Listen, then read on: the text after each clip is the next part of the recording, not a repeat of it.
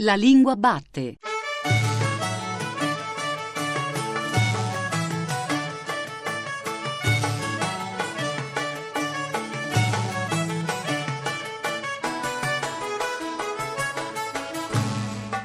Buon pomeriggio, buon pomeriggio da Giuseppe Antonelli e bentornati e bentornate anche oggi alla Lingua Batte, il programma di Radio 3 Tutto dedicato alla lingua italiana. Con ciò sia cosa che lo incontro di oggi dedicarassi intieramente ad quelli vocaboli et frasi antiqui, li quali avvi chi chiama ranci di riboboli, ed avvi per lo contrario chi li ama et avidamente ricerca tenendoli in guisa di preziosissimi tesauri, quegli che uom noma arcaismi.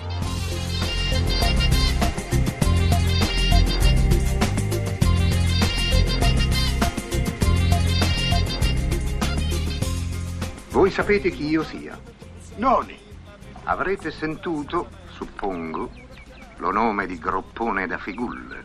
Mai coperto. Groppone da Figulle fu lo più grande capitan di Tuscia. E io sono colui che con un sol colpo d'ascia lo tagliò in due. Lo mio nome, stare attenti.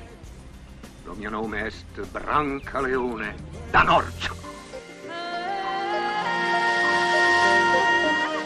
Claudio Marazzini insegna storia della lingua italiana all'Università degli Studi del Piemonte Orientale. Tra i suoi principali temi di ricerca ci sono la storia linguistica del Piemonte, le teorie linguistiche italiane ed europee, la cosiddetta questione della lingua, la storia della lessicografia. Marazzini è autore di un fortunatissimo manuale di storia della lingua italiana, La lingua italiana, profilo storico, pubblicato qualche anno fa dal Mulino, e tra le sue ultime opere possiamo ricordare almeno L'ordine delle parole, storia di vocabolari italiani, la storia linguistica di Torino e la nuova edizione di un libro, Da Dante alle lingue del web, Otto secoli di dibattiti sull'italiano, ripubblicato da Carocci. Il 23 maggio scorso Claudio Marazzini è stato eletto presidente dell'Accademia della Crusca. Allora, Claudio Marazzini, innanzitutto le congratulazioni e gli auguri da parte di noi tutti della Lingua Batte. Grazie mille.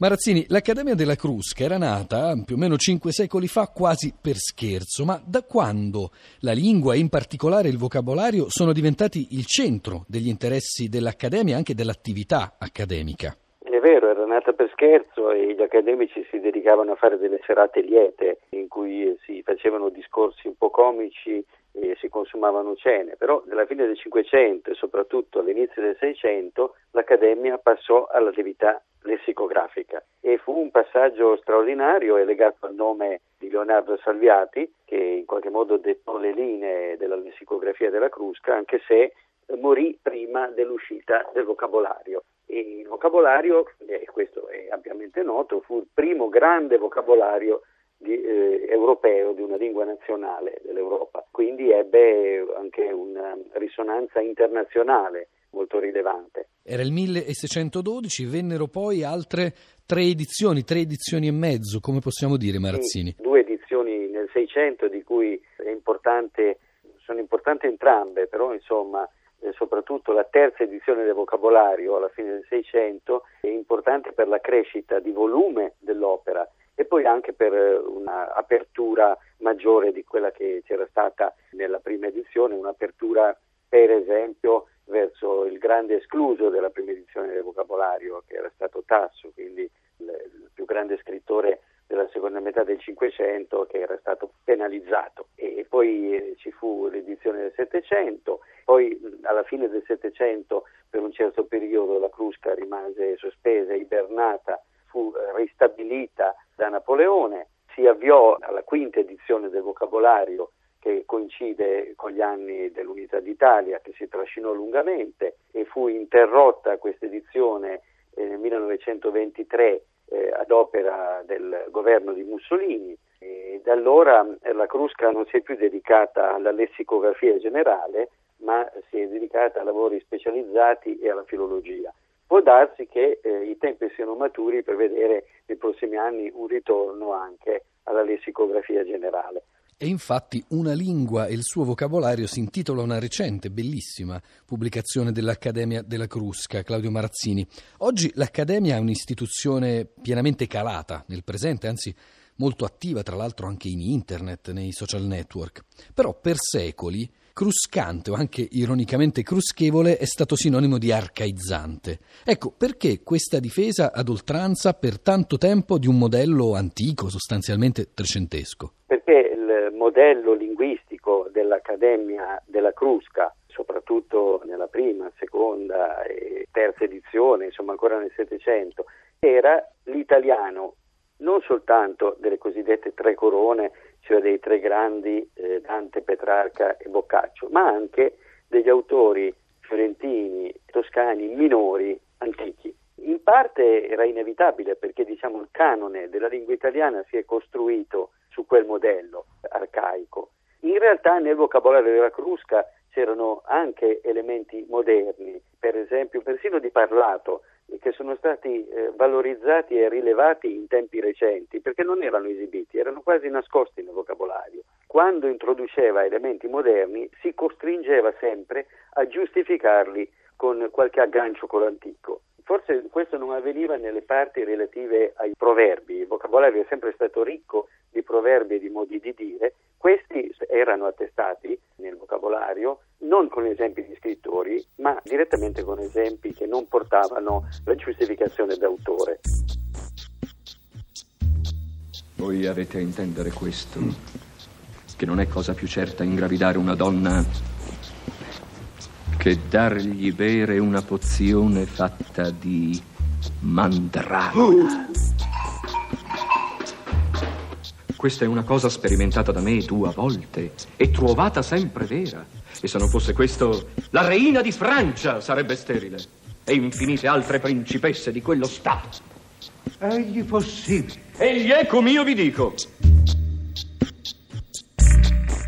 Ferdinando Martini, ministro della pubblica istruzione nel primo governo Giolitti, dunque 1892-93, ricorda in un suo appunto di quando lui era scolaro. Dio guardi a dire mi sono messo a studiare. Come usava il Salvini, mi sono addato. Tutti questi arcaismi coltivati anche dalla scuola nei secoli scorsi non hanno impedito alla lingua italiana di stare al passo coi tempi? In qualche misura sì, l'hanno impedito, dando in cambio un vantaggio considerevole, che è la durata della tradizione e la continuità. E uno dei vantaggi è che eh, l'italiano antico, in qualche misura, per quanto è legato eh, ai modelli che piacevano ai cruscanti, eh, è rimasto fino ad oggi molto decifrabile, molto trasparente, perché ehm, quando invece il linguaggio usato dagli scrittori si avvicina di più al parlato, parlato toscano o parlato non toscano, eh, a volte alla lettura dei lettori moderni risulta più difficile. Un esempio tipico è Machiavelli, che scrive una lingua molto più, più parlata, anche più naturale, però delle volte molto più difficile di quella di altri autori che si sono ispirati al modello arcaicizzante. Comunque certo tutto questo fa parte della storia antica dell'Accademia, perché è vero che eh, l'Accademia, specialmente nel dopoguerra, è stata un centro di studi modernissimi eh, nel settore delle punte più avanzate, per esempio degli studi linguistici. Questo è stato il segno impresso da Nencioni. E poi l'Accademia ha coltivato in, in maniera brillante, molto valida, eh, tutti eh, i canali offerti da internet e dai nuovi media. Basta pensare allo spazio che ha oggi eh, nel sito dell'Accademia, anche Facebook. Sono 60.000 gli iscritti ai lettori di Facebook dell'Accademia. Probabilmente si tratta di una fascia di giovani, eh, deve esserci probabilmente anche una scelta generazionale in questo. E, e quindi certo l'Accademia ha cambiato completamente aspetto, non persegue l'obiettivo normativo, non se lo sogna nemmeno, anche se dà le consulenze linguistiche, sempre in chiave di ragionamento, di esame razionale e completo dei vari problemi che la lingua pone e con questo tasta il polso anche alla situazione dell'italiano di oggi, da tribunale a osservatorio.